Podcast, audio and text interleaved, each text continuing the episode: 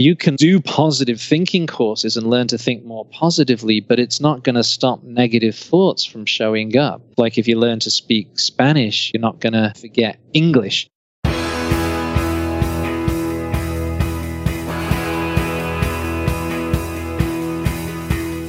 Welcome to The One You Feed. Throughout time, great thinkers have recognized the importance of the thoughts we have. Quotes like garbage in, garbage out, or you are what you think ring true. And yet, for many of us, our thoughts don't strengthen or empower us. We tend toward negativity, self-pity, jealousy, or fear. We see what we don't have instead of what we do. We think things that hold us back and dampen our spirit. But it's not just about thinking. Our actions matter. It takes conscious, consistent, and creative effort to make a life worth living. This podcast is about how other people keep themselves moving in the right direction, how they feed their good wolf.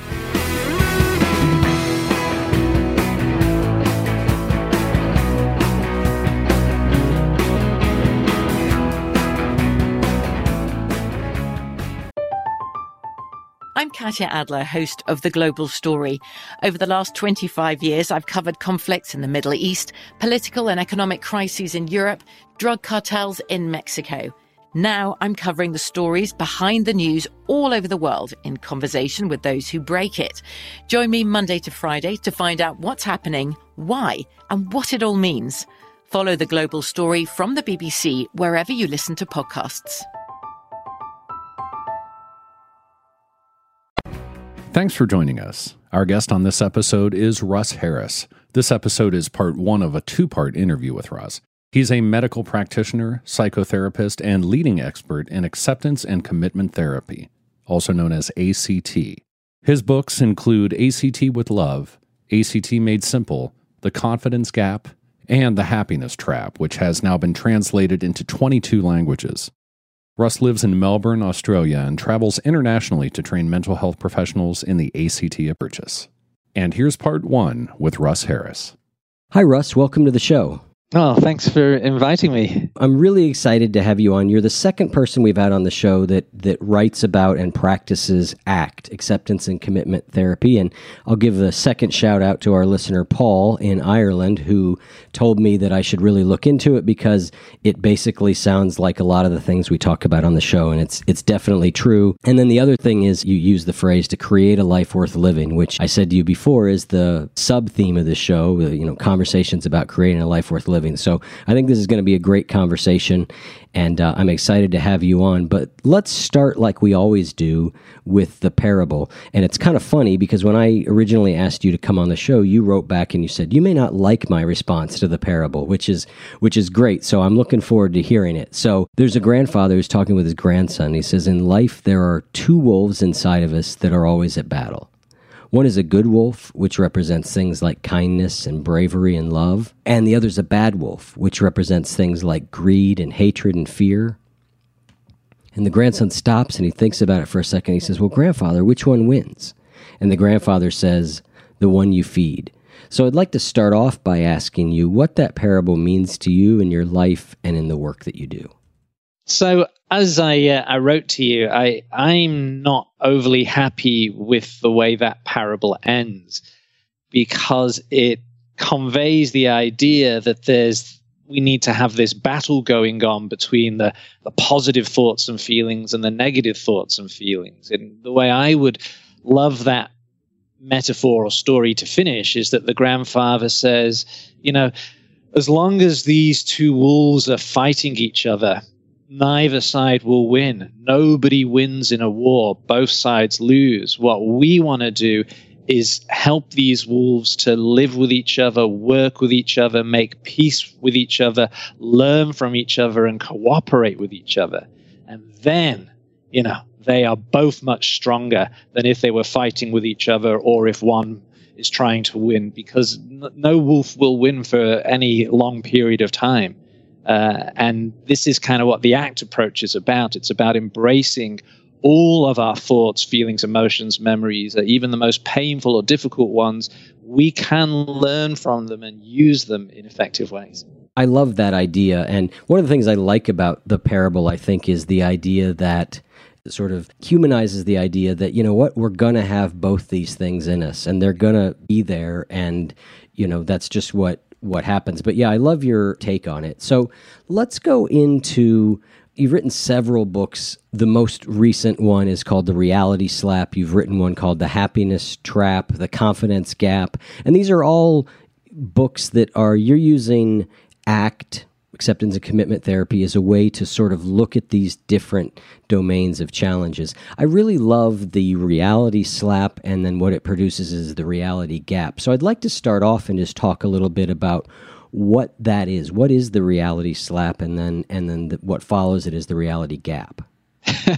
Okay. I like all my books to have rhyming titles. Yes. So the reality slap, it's a term I use for any of those big life events that knock you around, when life slaps you in the face, turns you upside down, shakes you around, those kind of unexpected wake-up calls. And that can be anything from a really small reality slap where you suddenly realize that you know, you've acted in a way that's completely inappropriate and it's not who you want to be, and you're just kind of shocked at what you've done. You can't believe that you just lost your temper with the person that you love and said something really, really hurtful. That would be like a small version to a big version where you suddenly get diagnosed with cancer, or the person that you love dies, or, you know, your business goes bankrupt overnight. So any of those kind of moments, brief or great, where basically reality slaps you in the face and you're not expecting it. I like that idea of the reality slap. And one of the examples that you use in the book is like when we see something in life that we wish we had. So we see somebody else who's being more successful. So I see a podcast that started later than ours that's taken off and is really successful. Or, you know, we see somebody who has the job we want, or those different things. I was kind of curious, you know, in your mind, what are some of the ways to start to deal with that reality slap? If I can just talk about the difference between the reality slap and the reality gap. Yes. So the reality slap is those moments where you just kind of get slapped in the face by, you know, they're kind of quite shocking moments. The reality gap may not be as dramatic as that. You know, reality gap just means a gap between the reality that we want and the reality that we have. So, you know, for example, most of us have a bit of a reality gap about our bodies. You know, we often don't have quite the body and the looks and appearance and the six-pack or the legs that we would like to have. And that's a kind of ongoing reality gap. Or there's often a gap between the sort of person I want to be in my relationships and the sort of person that I am being in my relationships. So those are kind of, when you're talking about the successful podcast, or the person who's got the job that you want, or the person who's got the life that you think that you would like to have, those are more kind of long-term reality gaps. They're kind of in our face a lot of the time. And, of course, that gives rise to the perfectly normal human emotion of envy, something that we all experience. And there's different ways of responding to envy. It might just be worth talking about the difference between jealousy and envy. Sure. So envy is, you know, a kind of a mixture of anxiety and resentment about somebody has something that I really want. And I would like to have it, and it's not fair that I haven't got it and they've got it and I want it. So there's some sort of kind of grudging resentment in there, and there's often underneath that a bit of kind of anxiety. It's like, you know, how is the world like this, and why haven't I got this, and I need this, and a kind of sense of need. Whereas jealousy is like a possessiveness of a person. So I want this person to spend time with me and be interested in me. And if I see this person kind of spending time with other people, then I get jealous about that. So often the terms are used interchangeably, but they actually have this difference. So when there's a reality gap in the sense that they've got something that I really want, first thing to do is to simply notice it, become aware of it. We often respond to these reality gaps on automatic pilot, and that's when we get caught up in our envy or our resentment, or sometimes, you know, we start judging the other person or finding ways to discount them. Well, that podcast is a load of rubbish compared to my podcast. You know, And the starting point is always just to simply notice there's a reality gap here, and I'm feeling something right now that's really painful. And often that will be envy, but it could be other emotions too. That's your starting point, because when you start to notice and become aware of how you're feeling and what you're responding to, it pulls you out of automatic pilot mode. I agree, and I think that becoming aware of what's happening is such an important step. Let's go ahead and pivot into ACT a little bit. So acceptance and commitment therapy. I want to talk through what it is, and then there are different principles that lie through it. But why don't we just start with a high-level overview from your perspective of what acceptance and commitment therapy, or ACT, is?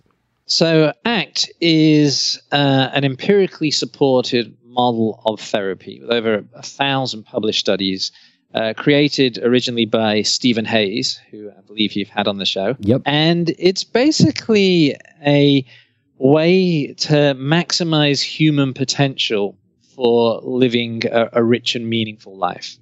So it started off in the field of therapy with things like depression and anxiety, but now it's spread to schools, to sports teams, to businesses.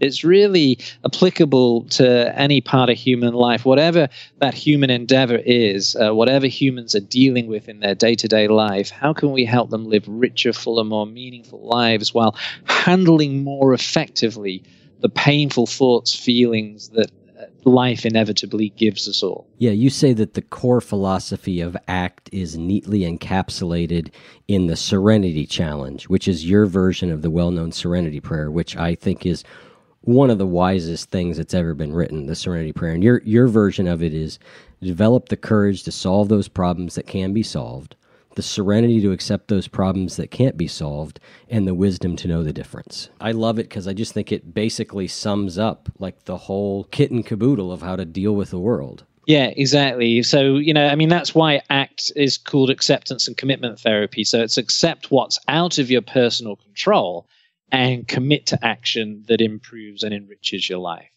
And unfortunately, we're often not very good at realizing what is out of our control. And even when we do, we're often not very good at accepting it. Yeah, and I've found, that people tend to err on one side or the other. Not in all areas, but there tends to be, I know people who cannot accept things that are clearly out of their control and spend a lot of energy on it. I think the area that I have probably struggled more with is taking responsibility and the commitment for the things that I can change.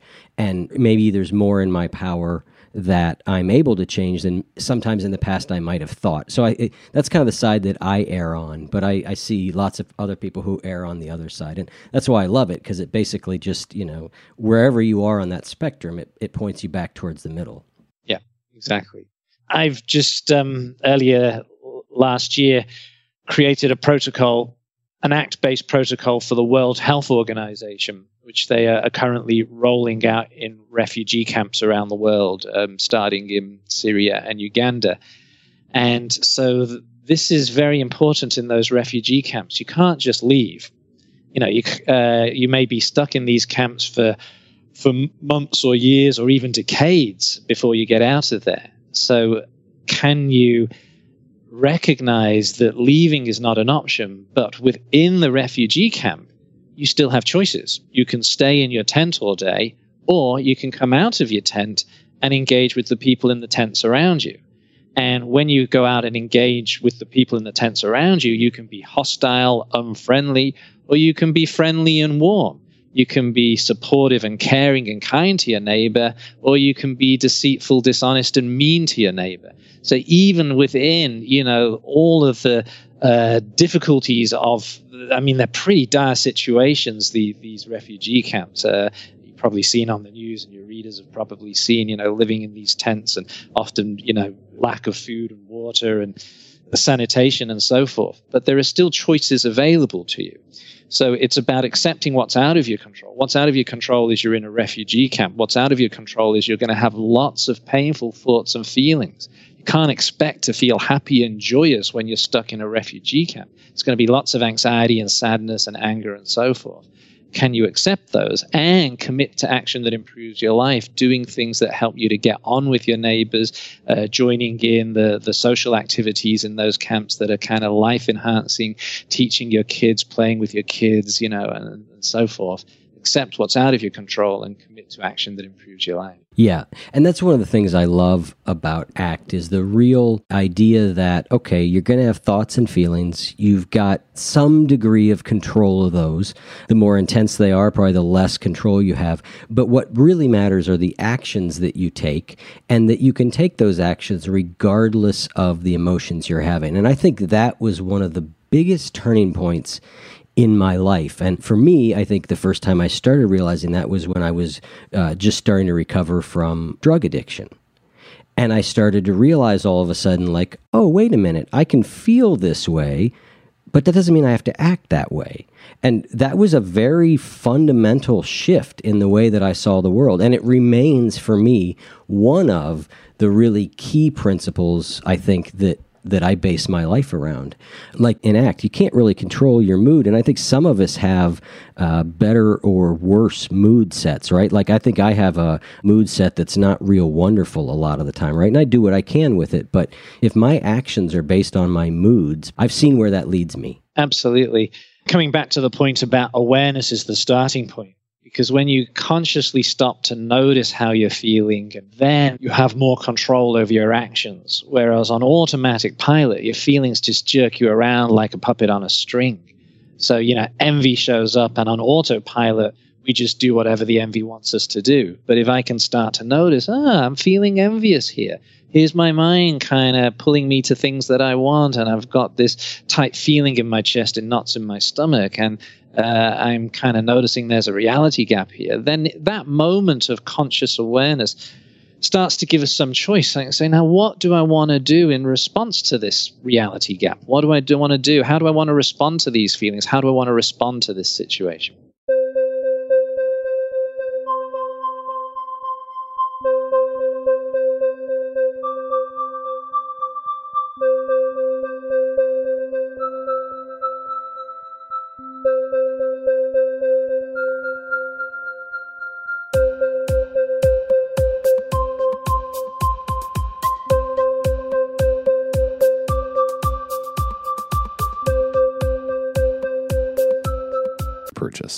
And here's the rest of the interview with Russ Harris. In a minute, we're going to go into the 6 core principles in ACT, but I want to start with one of the... From BBC Radio 4, Britain's biggest paranormal podcast is going on a road trip. I thought in that moment, oh my God, we've summoned something from this board. This is Uncanny USA. He says, somebody's in the house, and I screamed. Listen to Uncanny USA wherever you get your BBC podcasts, if you dare.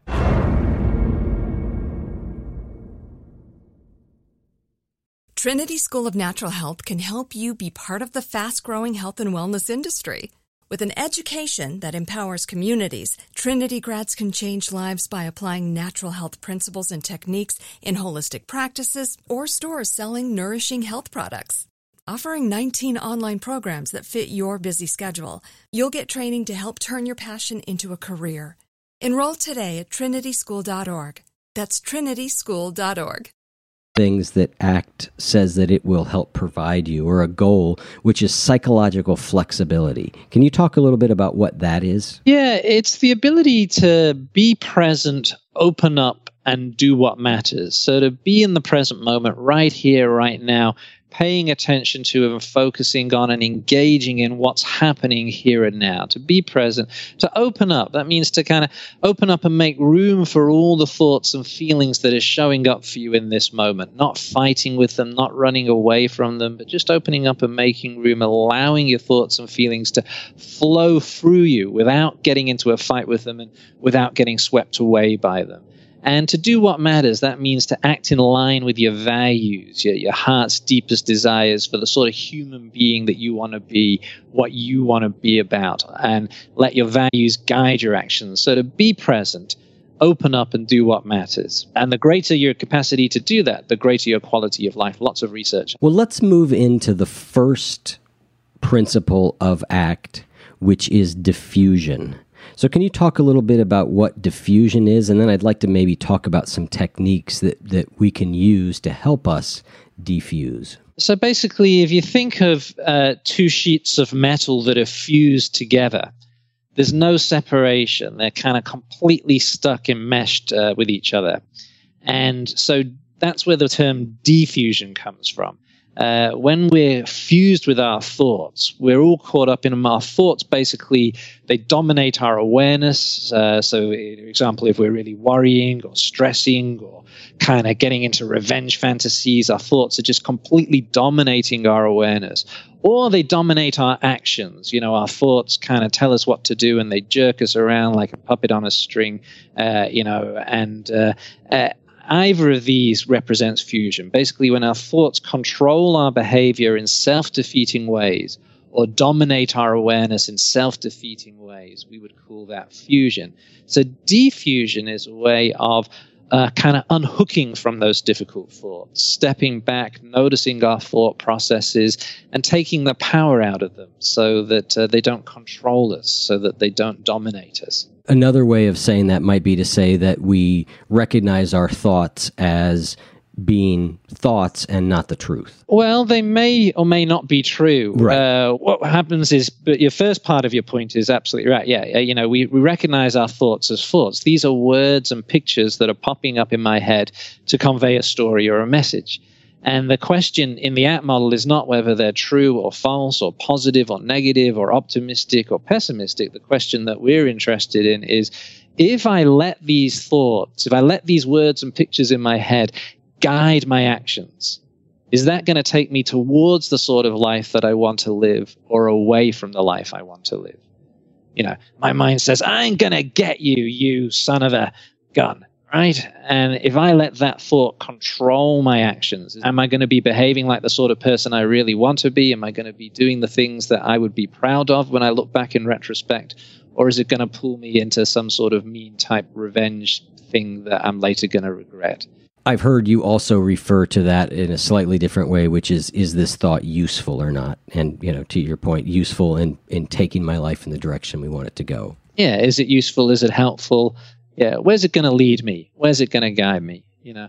And the thing is, if we can come back to the idea of the two wolves, you know, even the most negative, unhelpful thoughts can in some way be useful for us because they're at least pointing us to something that we need to address or deal with or that we're struggling with.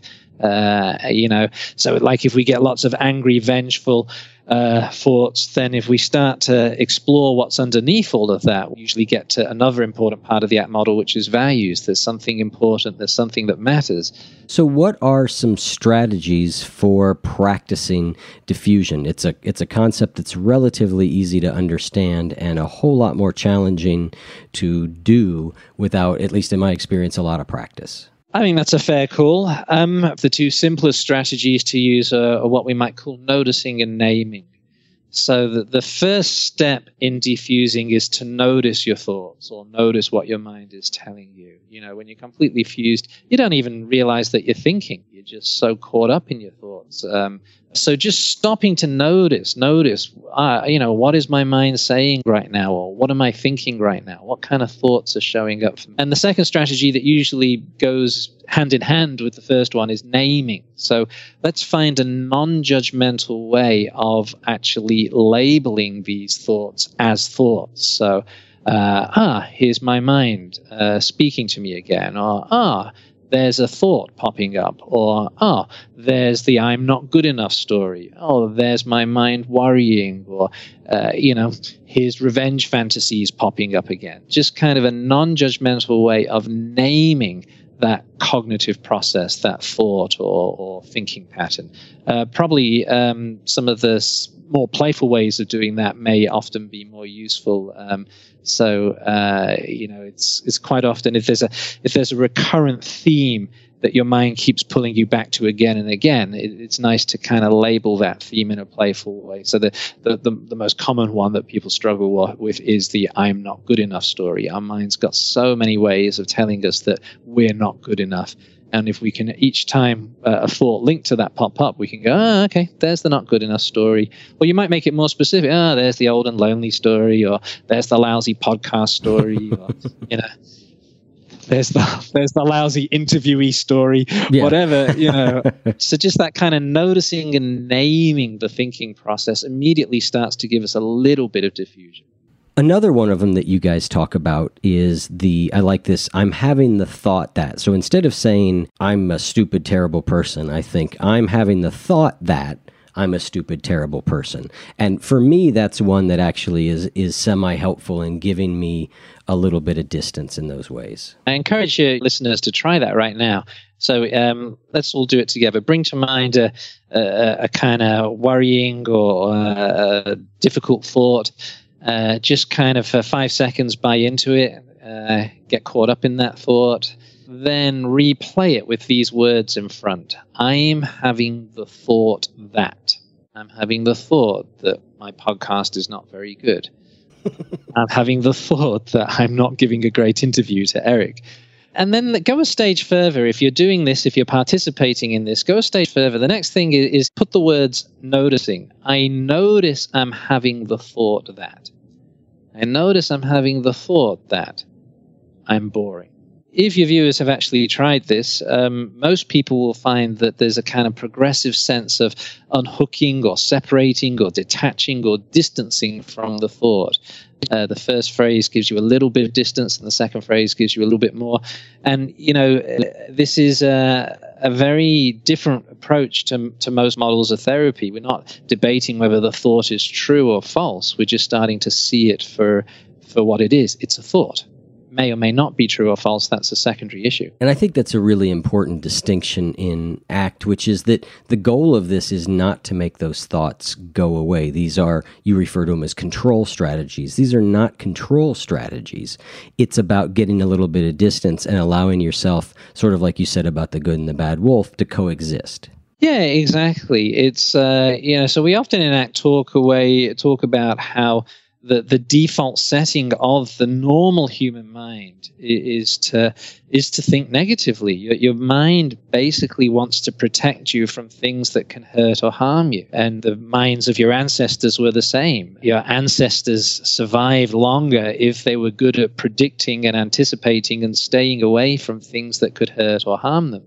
So our modern mind today is constantly on the lookout for things that could hurt or harm us. Constantly telling us, don't do this and don't do that, and trying to, a lot of beating ourselves up is our minds actually trying to help us be better people, just not using a very good strategy.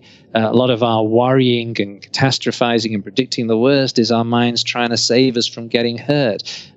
If we opt out of difficult challenges, it's our mind trying to save us from the pain of failure. And so you can do positive thinking courses and learn to think more positively, but it's not going to stop negative thoughts from showing up. It's just like if you learn to speak Spanish, you're not going to forget English. So the point I'm making here is that, your mind will keep generating these kinds of unhelpful thinking processes over and over and over again. And in this approach, we don't want to try to get into fighting and battling with those thoughts and trying to prove them false and trying to get rid of them. What we want to do is learn to have a new relationship with them so that we can just kind of let them come and go.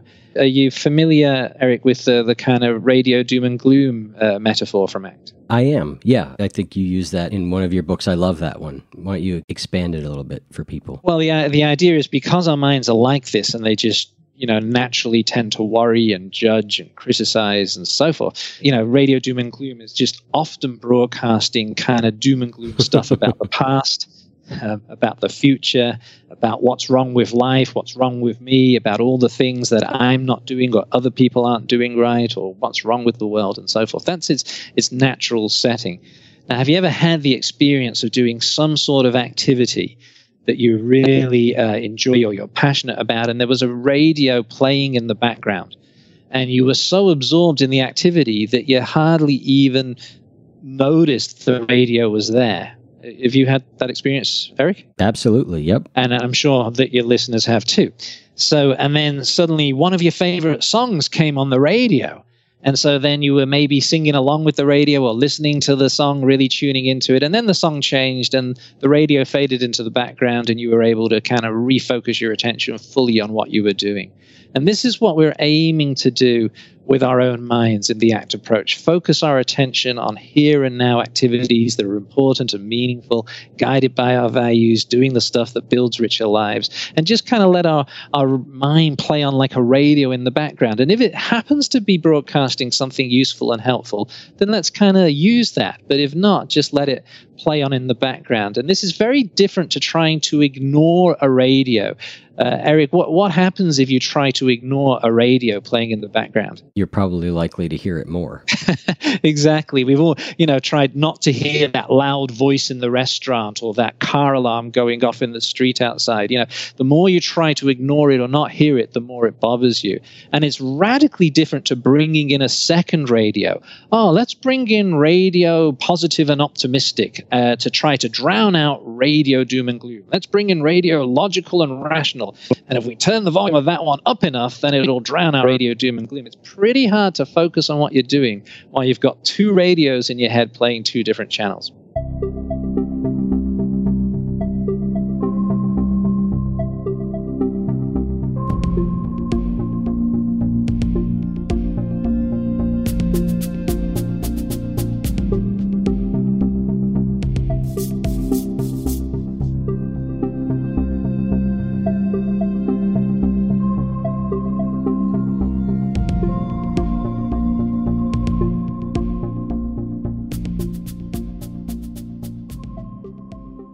The next principle is called expansion, but I think that diffusion is more about thoughts. Expansion is more about dealing with emotions. But before we go all the way there, can you talk about the difference between what thought and emotion is? That's a great question, because it's often an artificial distinction. The convention is that thoughts are words and pictures that pop up in our heads that tell us stories. And emotions are more things that we feel in our body. But it's a largely artificial distinction. Like people would often say sadness or anger or guilt, those are emotions. But if you explore those emotions, you'll find lots and lots of thoughts. No one's ever felt sad or guilty or angry without lots of thoughts as a part of that process. So in some sense, it's an artificial distinction. Thoughts create feelings, and your feelings are full of thoughts. But if you want to kind of go with convention, the simplest way to think about it is thoughts are words and pictures in your head, and emotions are largely feelings in your body. I like that it's largely an artificial distinction, because after spending a lot of time thinking through that, I've realized, like, okay, there is a little bit of difference, but boy, you usually don't get one without the other. Yeah, exactly. You certainly don't get emotions without thoughts. The cerebral cortex, the kind of thinking cap of your brain that's involved in thinking, is also involved. From BBC Radio 4, Britain's biggest paranormal podcast is going on a road trip. I thought in that moment, oh my God, we've summoned something from this board. This is Uncanny USA. He says, somebody's in the house, and I screamed... Listen to Uncanny USA wherever you get your BBC podcasts, if you dare.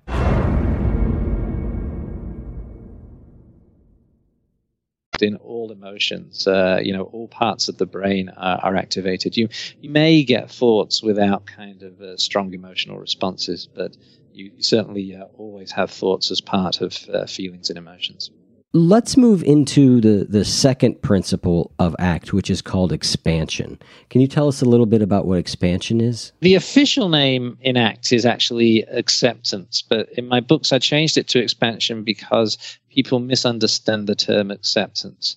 People often think acceptance means liking it, wanting it, approving of it, or tolerating it, sucking it up, putting up with it, or resigning yourself to it, and none of those are what we mean. So I changed it in my books to expansion. This idea of opening up, making space, making room for all our kind of difficult, unwanted, painful thoughts, feelings, emotions, and memories.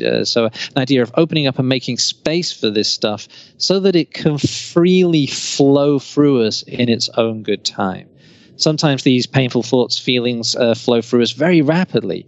Other times they hang around for a while. Sometimes they kind of get bigger before they get smaller. So it's this idea of kind of expanding, opening up, making lots of space for my thoughts and feelings to do what they're doing in this moment, to come and go in their own good time. What are some steps to do that? I've had a listener ask me that, this idea of being with your thoughts and emotions.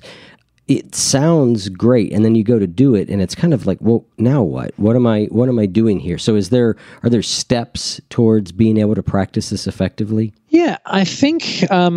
Probably, again, the first two steps of diffusion are also the first two steps of expansion. So there's this huge overlap here. Noticing and naming. So let's start by noticing the difficult thoughts and feelings that are present and naming them in a non-judgmental way. So anxiety is probably the single most common emotion that people struggle with. So start by kind of noticing, okay, here's anxiety showing up. I am noticing anxiety. I'm noticing tightness in my chest. I am noticing knots in my stomach. I'm noticing my mind telling me scary stories right now.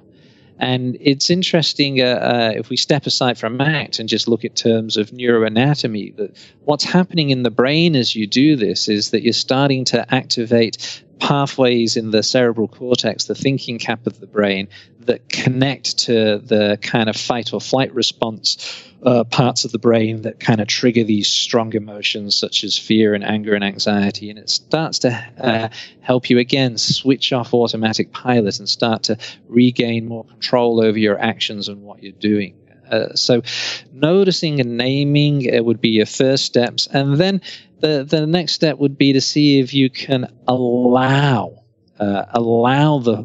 let's stick with feelings for the time being. This applies to any kind of private experience with thoughts, feelings, emotions, memories, but we'll stick with feelings. See if you can get a sense of just allowing the feeling to be there. And probably, so not liking it, not wanting it, not approving of it, but just allowing it to be there. And for about 90% of people, an effective way of doing that, I say 90%, so, some people hate this, but a lot of people find it's useful to kind of notice where in your body you're feeling it most intensely. It's likely to be your chest or your tummy or your jaws or your throat. But it could be anywhere in your body. We're all wired a bit differently. Pick the area in your body where you're feeling it most intensely and see if you can just breathe slowly into and around that part of your body.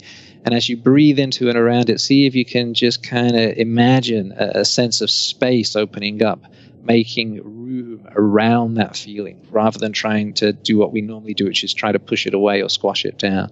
So kind of breathing in, opening up, making room. We had Tara Brach on the show, and I've heard her use a phrase like, can I be with this? Which is just to kind of open yourself to like, okay, I'm able to sit with this emotion. And I talked earlier about, the big revelation for me as an addict was that I didn't have to follow my emotions or my actions. And that was kind of a big one for me too, was realizing like, okay, this emotion is not going to kill me. Like, I can be here with it, it can exist. And doing that, for me at least, took what felt like the enormity of them. It put them in a little bit better perspective for me. Yeah, I think that kind of self-talk is often very helpful. A phrase that I often recommend is, for people that are really struggling with this, is to kind of say, I don't like it, I don't want it, but I'll allow it. I'll allow it. And then the question that I often get asked is, well, why would I allow it? Why would I allow these painful feelings to be here? And so part of the ACT model is we would never ask anybody to accept painful thoughts and feelings unless it was going to help them to live a richer, fuller, more meaningful life, unless it was going to help them to live their values and do what's important. Do we want to go into this, some of the problems that occur when people start trying to get rid of unwanted feelings? Sure. Yep, I've heard you refer to it as, when you flip on the struggle switch. So that's one of my favorite metaphors. So the idea that at the back of your mind, there's a struggle switch. And as soon as a painful emotion shows up, the struggle switch goes on and you start struggling with it. So let's suppose anxiety shows up. Struggle switch goes on. Oh, here's anxiety. I hate this feeling. Oh, why is it coming back again? Now I've got anxiety about my anxiety. It's getting bigger. oh no, my anxiety is getting bigger. What's going on? What's going on? Now I've got anxiety about my anxiety about my anxiety. So it acts as an emotional amplifier. Now, if I keep that struggle switch on, then I may start to get angry about my anxiety. Oh, why does this keep happening to me? This isn't fair. Now I've got anger about my anxiety. Then I may get sad about that. It's like, oh, is this my life? Am I doomed to this anxiety? So now, and then I may even start getting angry with myself for my own reaction. Oh, how pathetic am I to kind of be reacting this way to my own anxiety? And so as long as this struggle switch stays on, it amplifies our emotions. They get bigger and bigger and messier and stickier.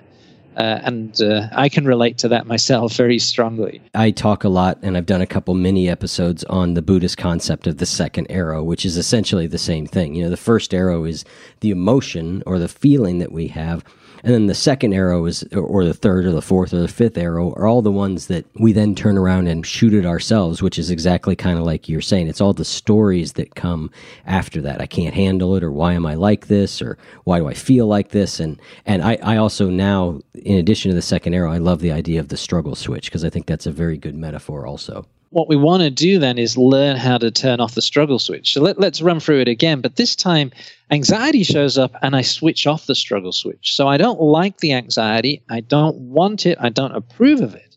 But I'm not going to invest any energy in struggling with it. I'm just going to let it be there, let it flow through me in its own good time. So now anxiety is there. I've still got tight chest knots in my stomach. But instead of struggling with it, I'm going to put all my energy and all my attention into doing some meaningful life-enhancing activity, guided by my values, behaving like the person I want to be, doing something that's important to me. And I'll just let that anxiety do its own thing. So now it doesn't get amplified. You don't get all of this anxiety about anxiety and the anger and the sadness and all the other stuff that goes with it. It may get higher if I'm in a really challenging, anxiety-provoking situation, facing one of my greatest fears. It may hang around for a long time. It may move on very rapidly. But the point is, it's free to come and go.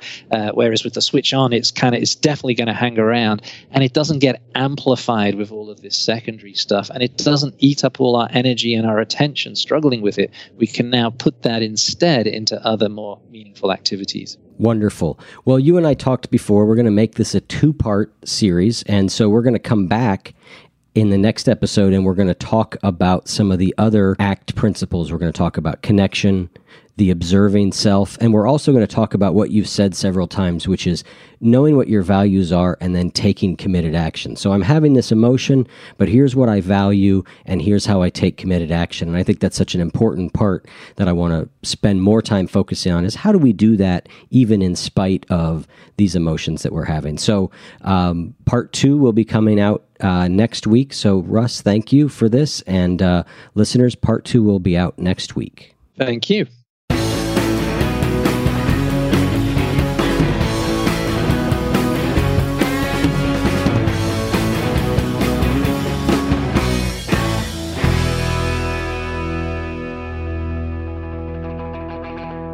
If what you just heard was helpful to you, please consider making a donation to the One You Feed podcast. Head over to oneyoufeed.net/support.